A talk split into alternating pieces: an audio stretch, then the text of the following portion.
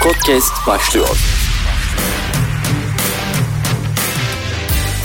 Evet arkadaşlar, Podcast'in yeni bölümüne hoş geldiniz. Bugün 11. bölümümüzle karşınızdayız. Her zamanki gibi yine Burhan ve Selman var yanımda. Burhan senden başlayalım. Nasıl gidiyor her şey? Nemo sesini beğendim. Çok mutlusun galiba bugün. Hayırdır? Evet.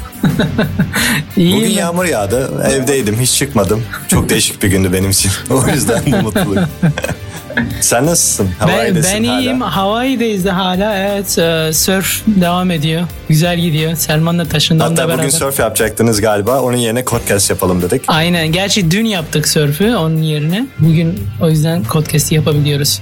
Güzel. Nasıl ilerlediniz mi? Selman da galiba seninle yapıyor. Ha geliştir biraz daha geliştik tabii. Kendimizi geliştirdik birazcık daha. Ama zor. İlerleme biraz daha yavaş gidiyor. Önce bir şey öğreniyorsun ayakta durmayı işte gitmeyi. Sonra herhalde o ivme birazcık daha yavaşlıyor mu diyeyim. Birazcık da zaman isteyen bir spor. Evet, hayattaki her şey gibi biraz daha böyle emek sarf etmek gerekiyor. Kesinlikle. Aslında bugünkü bölümümüzle de çok alakalı olacak ama ondan önce Selman senle konuşalım biraz. Sen ne yapıyorsun, nasıl gidiyor? İyiyim. Evdeydim ben de. Henüz bir işe girmedim. Kendi projelerim üzerinde çalışıyorum. Onun iki saati doldurdum sanırım bugün bilgisayar başında. Dünyayı daha iyi bir yer haline getirecek bir startup.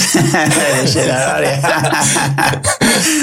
daha iyi mi bilmiyorum ama bir fikir bulayım da onun üzerine vakit harcayayım şeyindeyim. Bakalım nereye gidecek eforumuz e, bir sonuçlanacak mı? Ama bu bölüm için heyecanlıyım. İstersen konu başlığıyla başlayalım. Bu neler konuşacağız Mehmet bu bölümde? Güzel, sevindim projenin iyi gittiğine. Bu bölüm konuşmak istediğimiz alan yazılım kariyeri bize ne öğretti? Yani ne demek istiyorum bunda? Hepimiz uzun süredir bir yazılım alanında çalışıyoruz. Hayatımız kod oldu sabah akşam senin de dediğin gibi mesela bugün sen çalışmasan bile 12 saat e, bilgisayar başında geçirdin. Büyük olasılıkla da yarısını kod yazarak geçirmişsindir diye tahmin ediyorum. Gece gündüz yazılım yapıyoruz. İşte bunun içinde kod mimarisi oluyor. Değişik sistemlerle uğraşıyoruz. Bazen backend, bazen frontend, işte bazen distributed sistemler. Bu kadar uğraşmanın sonunda eminim de çok büyük değişiklikler oluyordur ve hayatımızda da çok etkisi olmuştur bunun. Bu konuyu biraz tartışalım dedim. Bu konuyu da işte çok geniş bir şey konu aslında. Biraz daha böyle bilinen prensipler üzerinden prensipleri anlatıp sonra da bu hayatımızda nasıl uyguluyoruz, hayatımızda bir değişikliği oldu mu onun üzerinden öyle bir örnek verelim diye düşünüyorum. Bugün dört tane en çok bilinen temel düzeyde prensip var. Onlar üzerinden konuşalım diyorum. Siz ne düşünüyorsunuz bu konu hakkında?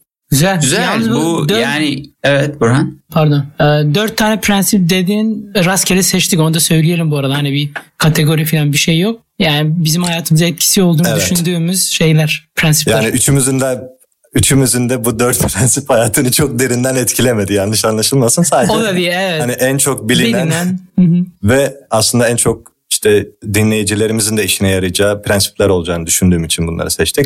Ben de şunu söyleyecektim. Şimdi yazılımcıların tipik bir profili var. İnsanlar yazılımcı dediğinde kısmen aklında bir şey uyanıyor. Biraz da aslında bunlar e, insanlar belki de biraz vakit geçirdiği şeylerden etkilenip karakteri, kararları, karar mekanizması o yönde evriliyor. Biraz da işin o felsefik boyutu gibi bu aslında. Güzel bir bakış açısı olacak. İyi bir fikirdi bu bana kalırsa. E, istersen ilk yazılım prensibi ve o prensip hayatımıza nasıl uyarlandı isteyerek ya da istemeyerek o, o- öyle başlayalım Mehmet ne dersin? Evet dediğin gibi ne yersen o olursun dermişçesine ne okursan ne implement edersen o olursun gibi oldu bu ama başlayalım. İlk olarak KISS prensibi. KISS deyince tabii aklınıza öpücük gelmesin. Yapacaktın ama Ee, bu biraz daha tutamadım kendimi. Sistem yani hani bu biraz daha işte keep it simple stupid. Yani işi olması gerektiğinden daha çok zorlaştırmamak. Ee, bunun sözlük tanımlamasından bahsedelim. Sistem dizaynı olabildiğince anlaşılması ve implementasyonu kolay olması tavsiye edilen tasarım prensibi olarak geçiyor. Bu ilk ben olarak başlayayım. Bu prensip mühendisler için bence çok önemli bir prensip. Kişisel kural haline bile gelebilir. Birçok zaman gerektiğinden daha çok e, daha karışık algoritmalar yazıyoruz. Bu günlük hayatımızda gerçekten çok karşılaştığımız bir durum. Mesela ben birkaç yıl önce düşündüğümde sistemimin yani düşünce sistemimin çok detaylı olduğunu fark ettim.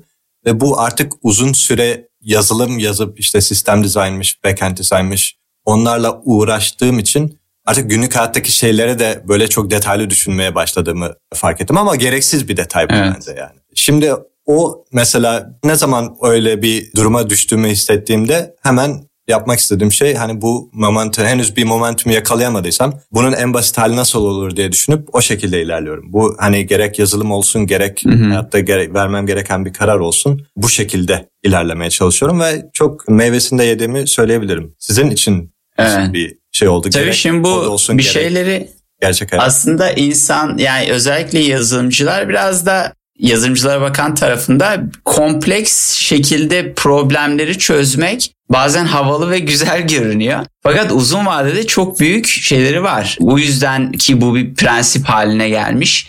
Ee, evet, uzun özellikle vadede... mühendislerle de karşılaşmışızdır. Mesela hani bir normal olması gereken bir fonksiyonu 5-6 klasa bölüp onun üstüne onu evet. anlatırken böyle ballandıra ballandıra anlatan illa denk gelmiştir hepimize de yani. Evet evet işte onlar biraz o tecrübelerden yola çıktığında ve uzun vadede bu yöntemin kompleks hale getirip problem çözmenin negatif taraflarını görmeye başladığında evet. Sonra tekrar evrilip e, sanki juniormışçasına çok basit düşünme o herhalde bir kariyer şeyi. İlk başta çok bir şey bilmediğinden zaten basit şekilde çözebiliyorsun çan problemleri. Gibi, değil mi? Evet yani bir çan eğrisi gibi bir ivme yol kat ediyorsun. Tecrübe sahibi olduktan sonra tekrar basite doğru böyle bir eğilim olmaya başlıyor sanırım. Şimdi bu yazılımda maliyetli kusurlu bir hareket olarak görünüyor ki işte bir prensip haline almış dedik. Hayatımda ben biraz e, şimdi bu konu başlığı için düşünürken şunu fark ettim. Bunu benim hayatıma uyarlama stili aslında biraz daha özellikle YouTube'da içerik paylaşmaktan belki doğan bir şey.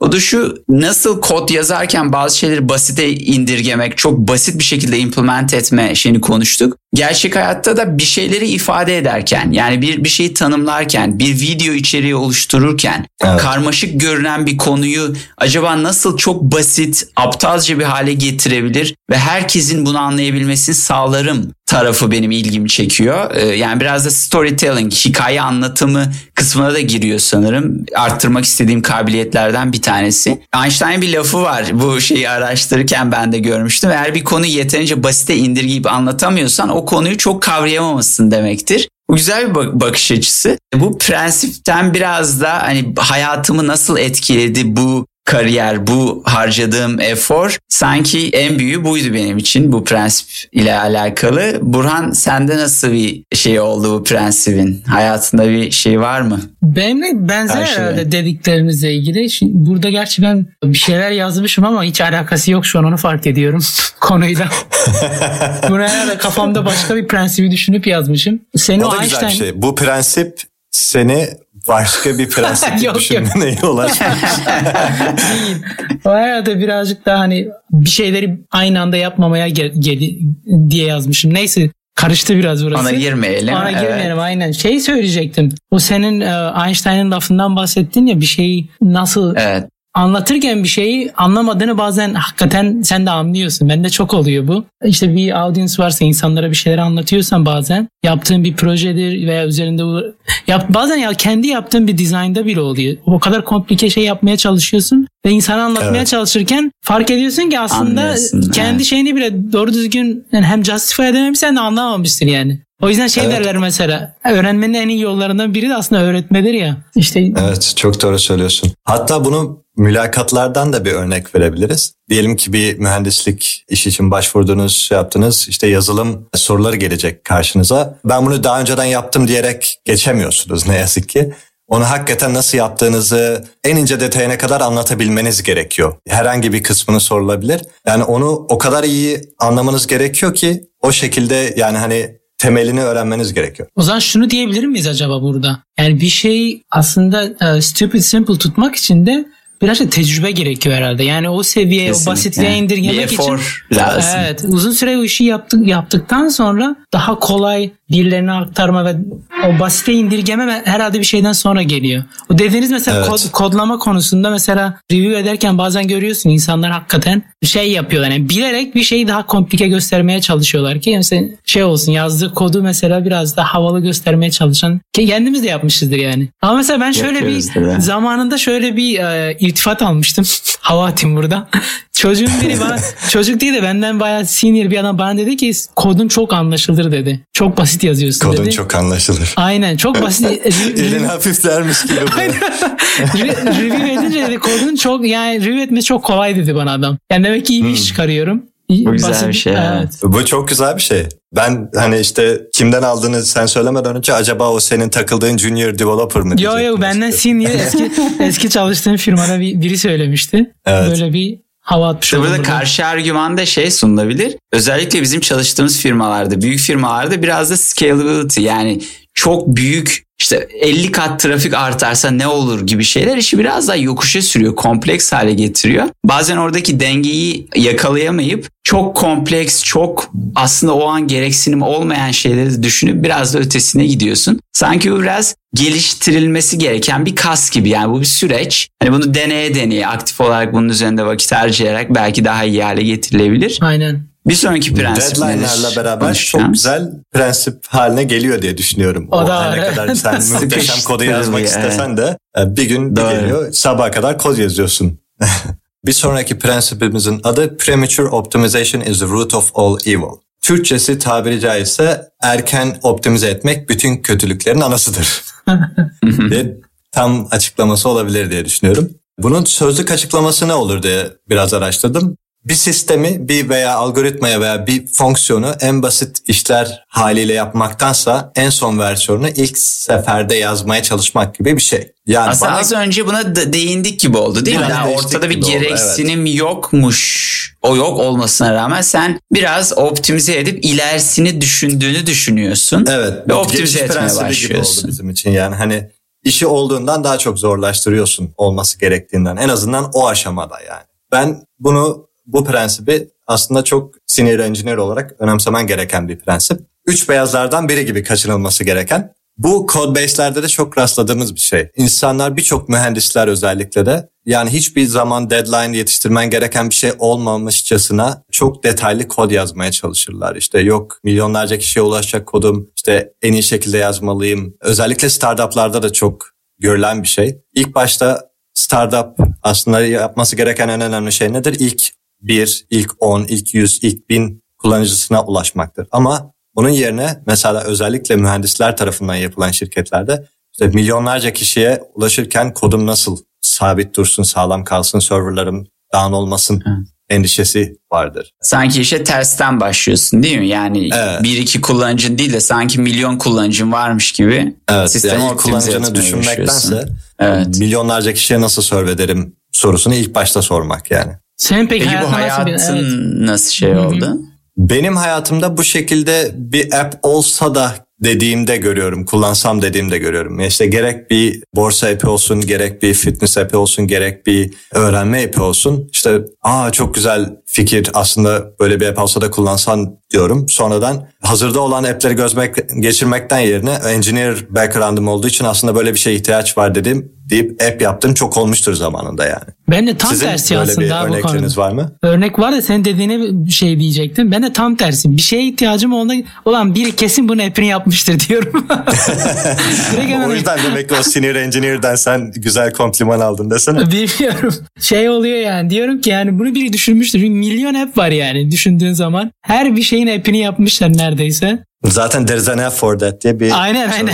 Hot milk gibi bir şey Aynen. yani. There's an app for that aynen. Sen, sen Evet, ne düşünüyorsun Selman? Sen başla istersen. Ben de bunun bana bakan kısmı sanki şu oldu. Sanırım notlarımıza bakıyorum. Aslında ikimizin çıkış noktası benzer. Fiziksel e, bir para karşılığında hizmet ya da ürün alacaksam, fiziksel bir ürün alacaksam şu an ben problem haline gelmeyen bir şeyi mi optimize ediyorum? Bu nesneye, objeye, o servise şu an ihtiyacım var mı? Yoksa hani daha ihtiyaç halini almamış ben önceden 2-3 adım önceden düşünüp ya bu buna ihtiyacım olacak ya böyle olursa tarzında böyle bir karar mekanizmasına sahibim. Burada böyle bir kendimi sorguladığım durum çok oluyor son zamanlarda özellikle.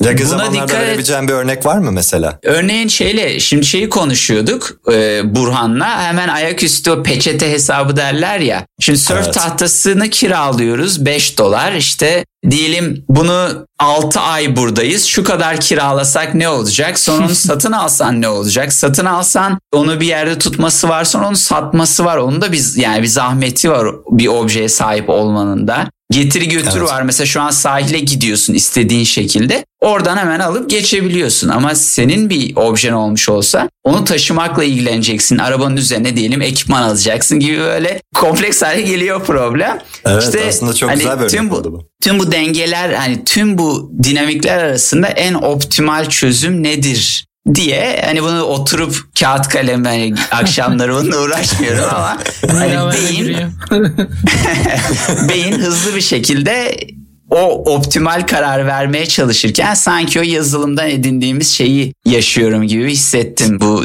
bölüme hazırlanırken aklıma o geldi. Karar vermişsin gibi hissettim çünkü biz şu anda videolarımız da açık. Elinde kredi kartı gördüm. Ha, yok yok bu bu ilginç bir hikayesi var. Şimdi biz Stripe üzerinden firma kurdum. Sen de kurdun ya Mehmet. Banka hesabı açıldı. Banka batıyor. İki ay sonra banka kapanacak. Mail gelmiş. Ee, bankayı kapatıyoruz diye hayatımda ilk kez duyuyorum bir bankanın kapandığını. Gittim başka bankadan e, hesap oluşturdum da onun kartı. Ulan Vay 2008'de be. kapanmadı mı Amerika'da bir sürü bankalar? Ben etkilenmedim hiç. Ben gözlemlemedim. Ba- bana dokununca ucu şimdi hesap parayı transfer et. Para bir şey E-mailinde paraya diye bankanız korkuyorsun. kapanıyor deyince tabii korkuyor insan değil mi? Evet, ama Evet, şey il- bank- ilginç şey. bankaların şey sigortası var. Devlet sigortası var. Parana bir şey olmaz. Bunlar back ediliyor zaten Evet, E, büyük daha büyük entitiler tarafından öyle bir çok da endişe yok ama ilginç bir detay Aynen. yani hani Ben de onun şeyi söyleyeyim. kartı geldi mi? Şeyi söyleyeyim yani de- dediğim şey aynen çok benzermiş aslında. Senin şeyini okumamışım ben notunu. Ben de aynı eskiden hatırlarsan biz mesela şeye başlamıştık. Bisiklet sürmeye karar vermiştik hatırlıyor musun? Seneler önce. Ondan Evet. sonra ben hemen Amazon'a gidip işte yüzlerce dolar alışveriş yapmıştım. En iyi bisikleti alıp bir sürü ekipman almıştım mesela. Sanki yıllarca yapacağım gibi bu işi deyip. Sonra o bisikleti ya- yanlış değilsem bir defa veya iki defa sürdüm. Senelerce balkonda kaldı. E, Paslandı. paslandı. En sonunda da e, San Francisco şehir merkezine taşındım. Orada çalındı bisiklet. Hiç bir daha Daha süremedim. süremeden. Ama sürmeye de sanki niyetlenmiştin 5 sene sonra. işte şey artık ben de yapıyorum. Yani yeni bir şeye, yeni bir hobiye, yeni bir spora bir şeye başlarken önce bir ya ayağımı bir suya sokuyorum. Nasıl sevecek miyim, şey Evet. olacak mı diye. Surf dediğin şekilde senin de mesela. Önce uzun süre ben şey yaptım yani kiraladım şeyi board'u. Çünkü al, board'u bir de geri, e, ilerledikçe şeyin de düşüyor. Yani surf ettiğin board'un uzunluğunu da küçülüyorsun, küçük ha. evet. Şimdi öyle olunca da birazcık daha sürüp daha iyileşip en son artık sevdiğin board'u al- alıyorsun falan. Kendini optimize ediyorsun yani ilk başta. Belki sevmeyeceksin mesela değil mi? Başladın surf hiç sevmeyeceksin belki onu da bilmiyorsun. İlk başta hani o kadar Evet. yatırımı yapmaktansa önce bir deney. Bu tabii yazılımda şöyle bir şey var. Karşılığı POC dedikleri muhabbet var aslında. Yani şu an çoğu... Proof of concept. Aynen. Şimdi insanlar e, bir sistem yaparken önce bir POC yapıp onu bir deniyorlar. E, demolarını yapıyorlar. Bu e, tutuyor mu, tutacak mı, tutmayacak mı, nasıl yapılacak? Ondan sonra scale muhabbetleri sonra geliyor mesela.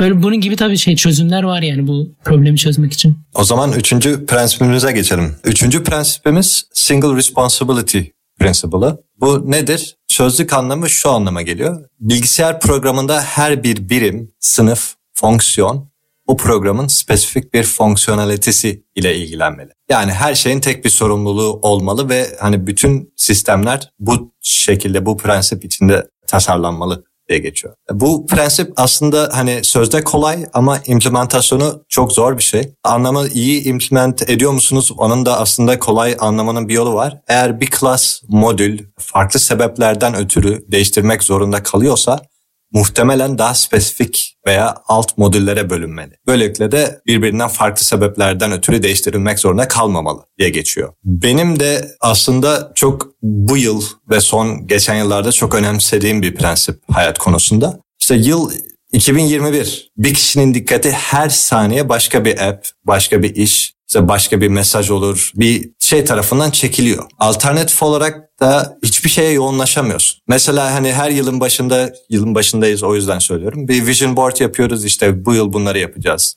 Ama o kadar çok yapmak istediğim şey var ki yarısına bile gelemiyoruz. Ve bu her sene artan bir şey yani. E, sonuç olarak da her şeyden biraz yapmış oluyoruz ama çok başarmış gibi hissetmiyoruz ya da başaramıyoruz bile yani. Bunda da hani yazılım bu hayattaki şeyi böyle oluyor. Yazılımda da mesela bir klası yazıyorsun tamam diyorsun. E, bir hafta sonra iki hafta sonra tekrar geliyorsun bir kısmını değiştirmek zorunda kalıyorsun. Bu da zaten hani o zaman geçen yaptığın şeyin üstüne tekrar reimplementasyon yapıyormuşsun gibi oluyor. Yani zamanla boşa harcıyormuşsun gibi oluyor. Halbuki baştan her şeyi güzel bir şekilde ayırıyor olsaydın çok fazla ayırmadan bir önceki prensipimizi çiğnemeden ayırmış. Doğru olsaydın. dengeyi hala sağlayarak değil mi?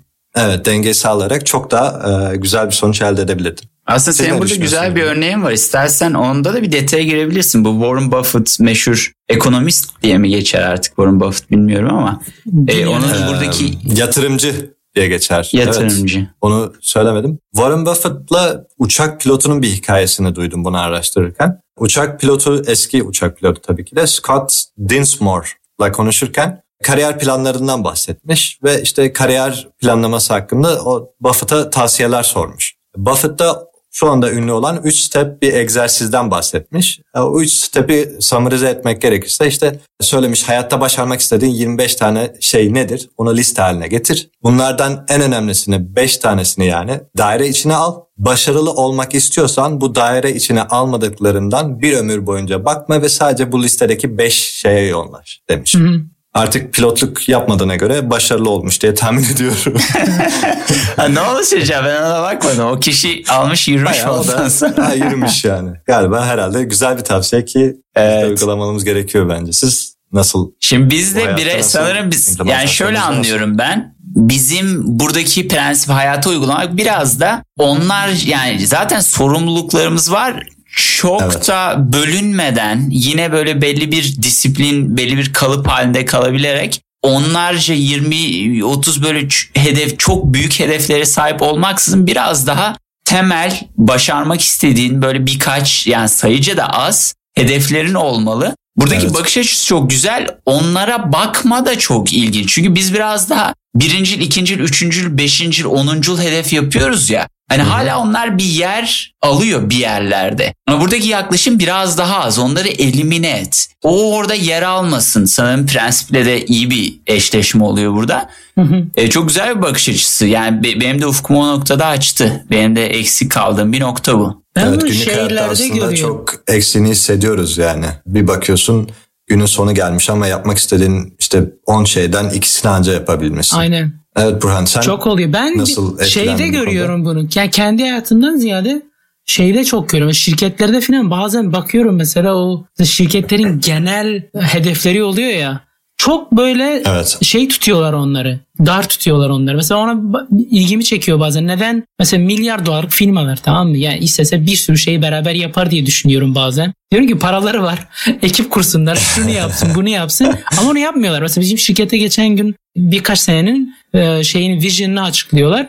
3-5 tane şey var yani bakıyorsun ana temelde. İşte North Star diyorlar bunlara. Yani böyle çok hı hı. şey değil yani. Böyle bir şeye odaklanmak herhalde bu şeye geliyor bir sürü bir şey yapmaya çalıştığında fail olacağını daha az hedef belirleyip onlara yoğunlaşmak istiyorlar gibi. Dediğin çok doğru. Peki günlük hayatta bunun bir senin için bir örneği var mı? Benim için şöyle aslında 80-20 e, rule'u var. Beni duydunuz mu onu hiç? Hayattaki kazançlarının %80'i hayatta yaptığın %20'sinden gelir mi diye artık şey yapılır. Ben biraz yakın evet. görüyorum sanki onu buna. Ve hayatımda bunu şey yapabiliyorum yani. Bu prensibi hakikaten uyguluyorum diye düşünüyorum hayatımda. Çünkü bir şeyleri öncelik yaparken diyorum ki benim için en önemli olan şey ne mesela? Yani ben, benim hayatta kalmama şey yapan iş yani mesela örnek değil mi? Mesela işimi mesela bir öncelik koyabiliyorum. Bir toplantım varsa bir işimle ilgili mesela özellikle şu an evde çalışıyor olmamızdan dolayı insan ulan işte değilmiş bir havası geliyor bazen insana ama mesela bir konflikt olduğunda bir herhangi başka bir şeyle işi mesela öncelikleyebiliyorum mesela. Çünkü diyorum ki benim kazancımın yani maddi olarak düşünüyorum burada veya di- kariyer kazancımın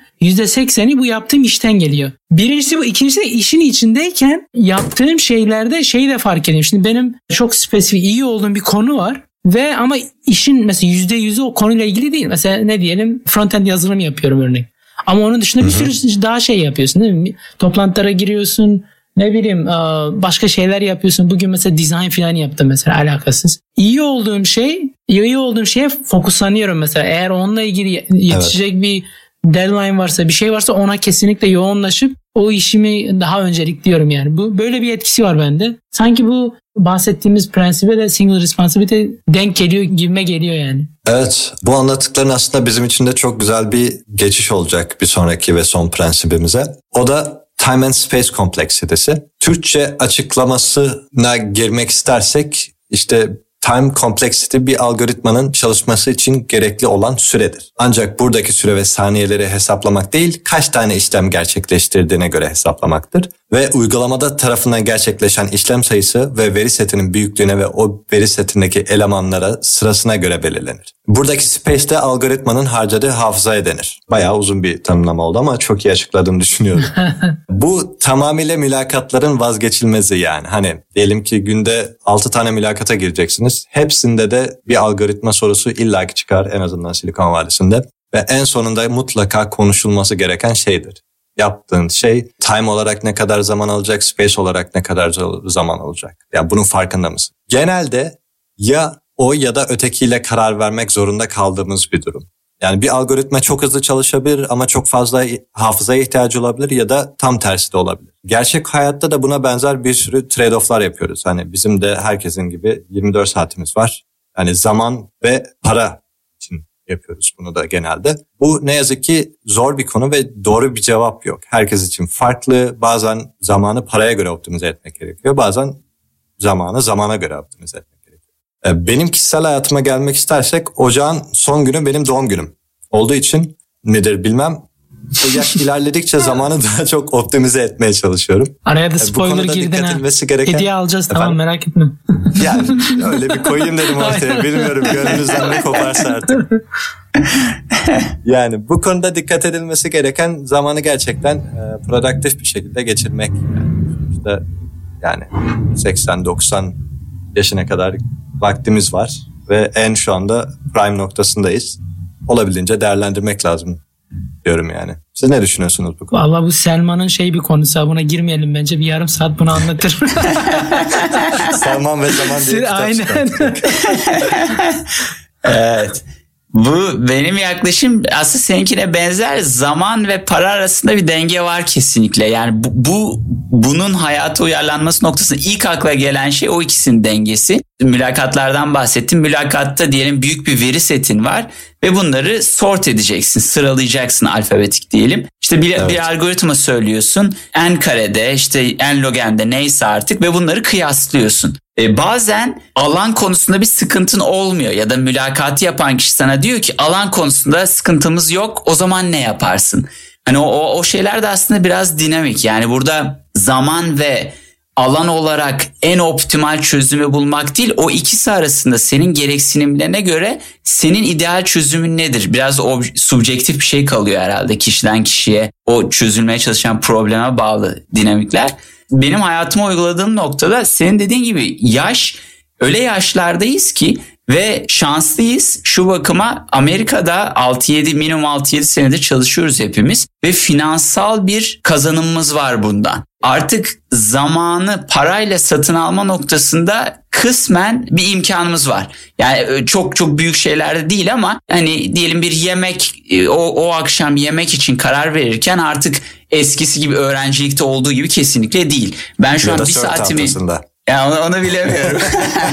Şimdi orada başka bir prensiple sürtüşüyor ya. Orada karışık evet. bir durum var ama genel olarak parayla zamanımı satın alma ve o zamanımı iyi kullanabilirsem bunu çok daha büyük ölçekte yapabileceğime inanıyorum. Çünkü zaman özellikle bu yaşlarda bizim yaptığımız fiziksel bir iş değil. Taşıma bir, bir şey değil. Onlar biraz da zamanla çok şey değişmiyor. 10 saat çalışıyorsun 10 birim para alıyorsun. 5 saate 3-5 aynı aynı çapta alıyorsun. Ama bizim yaptığımız işte biraz da exponential biraz daha orantısız bir artış var. Şu an bizim sarf ettiğimiz 40 saat haftada işte bir CEO'nun CEO da 40 saat yapıyor ama 2000 kat benden fazla para kazanıyor. Yani öyle bir uçurum var ki İşte Evet. o noktaya nasıl getirebiliriz konusunu sürekli bulunduğun şartlar altında elindeki maddi imkanlar, kişisel ilişkiler dahilinde bunu çözmeye çalışıyorsun sürekli. Kolay değil. Şimdi geçtiğimiz günlerde Burhan'la işte elimizde şey var. Ne kadar da surf konuşuyoruz sanki sürekli surfteyiz.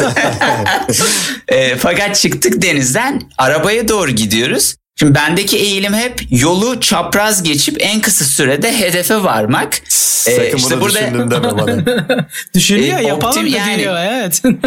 Evet karşıdan karşıya geçeyim. Hızlı bir şekilde o anki objektifimiz nedir? İşte oradan oraya gitmek falan. Şimdi bunları sürekli optimize ederken biraz da işte buranın da bakış açısı şöyleydi. Bir laf var hayatta var mesele varmak değil o süreçten de zevk almak. Yani biraz da ona odaklanmak. Şimdi bunları yaparken tabii o süreci de biraz harcamış oluyorsun. O süreçteki güzel bir yaz akşamında bir yerden bir yere o güzel atmosferde yürümek de iyi bir deneyim aslında. Ona odaklanmış Evet. olmak da güzel bir kazanım. Ama evet ben o şeyi çok dengeyi kuramıyorum herhalde. Sen ne düşünüyorsun Burhan? Aynen. Bu geçen şeyden de bahsettik hatırlarsan. Aslında bu adamı oturup bir gün konuşabiliriz. Yani Naval var ya Twitter'daki. Evet ben Onun- fanboyuyum. Aynen. Evet. Selman fanboylarından biri. Pinlediği tweetlerden birinde hani nasıl zengin olunur, şans olmadan nasıl zengin olursun diye. O tweetlerinden birinde e, şey diyor. Yani zamanını diyor kiralayarak zengin olamazsın diyor yani. Onun yerine işte bir equity bir şey yani bir, Bir işte bir şeyde aidiyetin olması Evet. lazım ki o Kendi doğru orantıdan kurtulup eksponansiyel Bu bir demek kazanım olmuyor ki pazartesi işleri bırakın. Değil mi değil, tabii şükür, şükür ediyoruz. Selman unuttu tabii şükretmeyi. Şükür ediyoruz bu arada. tabii şaka bir yana şey adamı takip edebilirsin. Ed Naval diye. Beğeniyoruz yani şeyini.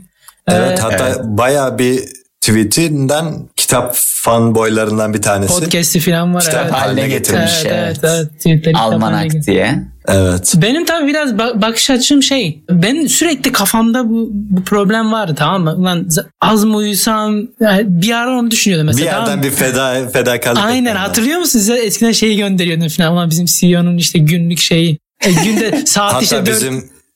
Aynen saat üçte dörtte kalkıyor. kalkıyor. aynen işte aynen. Şey yapıyor. Kafamda o tarz şeyler vardı sürekli. Tamam ulan az Bizim uyusam. eski o mesela saat dört buçukta kalkıp saat beşte havuzda oluyormuş. 45 Evet. dakika yüzüyormuş. Falan. Çoğu Hani- CEO'lar öyle yapıyor işte. Yani. İşte onu sürekli kafamda bir şey. Sonra şunu fark ettim. Ulan yani çok güzel yaşlardayız. Bu yani en şey olarak e, enerji olarak. O yüzden elimden geldiğince işte surf ne bileyim daha yani bu bu leisure time'ı daha böyle e, şey olarak geçirmeye çalışıyorum. Kaliteli geçirmeye çalışıyorum. Şöyle bir şey var. Geçen gün şunu da duydum. Doğuluların ve batılıların arasındaki farklardan biri de şeymiş. Doğulu insanlar mesela bizim e, ülkenin olduğu e, insanlar Doğu Kual- kültürü, kual- batı Doğu kültürü kültürü, biraz daha bizim ülkeden değil de global çapta Global çapta da öyle. Bizim sen. Aynen. ülke, ülkemiz de öyle yani. Mesela Batı ile kıyasladığın zaman bize quality time dedikleri, kaliteli zaman dedikleri bir şey var. Ney bu mesela? Oturup mesela insanlar hiçbir şey yapmayıp nargile içip çay içiyorlar tamam mı? Vakitlerini böyle geçirebiliyorlar. Ve aslında güzel bir şey yani düşündüğün zaman. Mesela bunu Amerika'da göremezsin mesela. İnsanlarla görüşeceksen bir de herkesin bir planı var, bir takvimleri var, Olması gereken bir yer var. Evet olmaz sürekli bir şeyler var. Seni bir listeye koyuyorlar falan böyle garip Evet. şeyleri var. Ya ilginç bir durum var burada. Hatta buluşacaksan da yani bir etkinlik yapmak zorundasın. Bir şeyle buluşuyorsun. Yani o, o bunlardan kurtulup ben birazcık daha hani iyi vakit geçirme. Her şey tabii hiçbir şey yapmayıp demiyorum da en azından ondan da vazgeçme. Yani o iyi vakit geçirmeyi unutmamaya e, yorumluyorum biraz bu şey time and space kompleksleri bence. Evet. Evet doğru bir cevap yok dediğiniz gibi ama önemli olan en azından gerçek hayatta zamanı optimize etmek. Bu Ya da doğru cevap şu olabilir. Senin için önemli olan ne tamam mı bu hayatta? Mesela para mı? Para için zamanını optimize et. Veya güzel vakit geçirmek mi? Güzel vakit geçirmek için optimize. Bence doğru cevap bu Doğru yani. evet. evet en doğru cevap o oluyor gerçekten. Burhan milyar bu da- dolarlık CEO'lar bunu fark Evet. edememiş. Burhan hemen şey yaptı. Hatta senin life coach, CEO koç Ben, olarak. yani, beni, o beni yapamaz. açalım bakalım tutar mı? Tam tersi benim işte. Ben para kazanmayın. Gidin keyfinize bakın derim olmaz. Şirket batar sonra Selman'ın bankası gibi olur. evet. Evet bu bölümde dört değişik prensipten bahsettik. Birbirleriyle benzeyen ama temel olarak görünen hem yazılımda hem gerçek hayatta çok güzel uygulamaları olan prensiplerden bahsettik. Bunlardan hangisi en çok hoşunuza gitti? İşte hangisi sizinle en çok bağdaştırdınız? Bunu bize yazarsanız seviniriz. Evet biz şimdi burada üçümüzün de tecrübelerinden biraz yola çıktık. İstatistiklere bakıyoruz yüzlerce binlerce kişi dinliyor bölümleri. Aslında sizlerden de biraz daha fazla duymayı istiyoruz. Sizlerin bu prensipler bu konuştuğumuz şeyler etrafında aklınıza ne geldi? Ha ben de öyle yapıyorum ya da ben öyle değil şöyle yapıyorum dediğiniz şeyler varsa duymak çok güzel olur farklı fikirleri, farklı yaklaşımları. Tabii aynı prensipler olmak Evet. zorunda değil. Başka prensipler varsa onları da Başka prensipler de olabilir. O Evet. bölümlerle onlarla da ilgili bir bölüm yapabiliriz değil mi? kesinlikle. Evet yani bu konu eğer yani bu bu biraz felsefi tarafı mı oldu artık bunu bilemiyorum ama eğer ilginizi çektiyse farklı prensipleri ele alıp onlar etrafında benzer bir bölüm yapabiliriz. O zaman e, yavaş yavaş kapanalım. Kapanışa kapatalım. geçelim. Kapanıyoruz. Evet. Dükkanı Bizi kapayalım. dinlediğiniz için teşekkür ederiz. Bir şey demek istiyor musunuz arkadaşlar? Kendinize iyi bakın. Kendinize iyi bakın. Görüşmek dileğiyle. Evet, sonraki kendinize bölümde bakın. görüşürüz. Görüşmek üzere. Görüşürüz. Bay bay. Podcast sona erdi.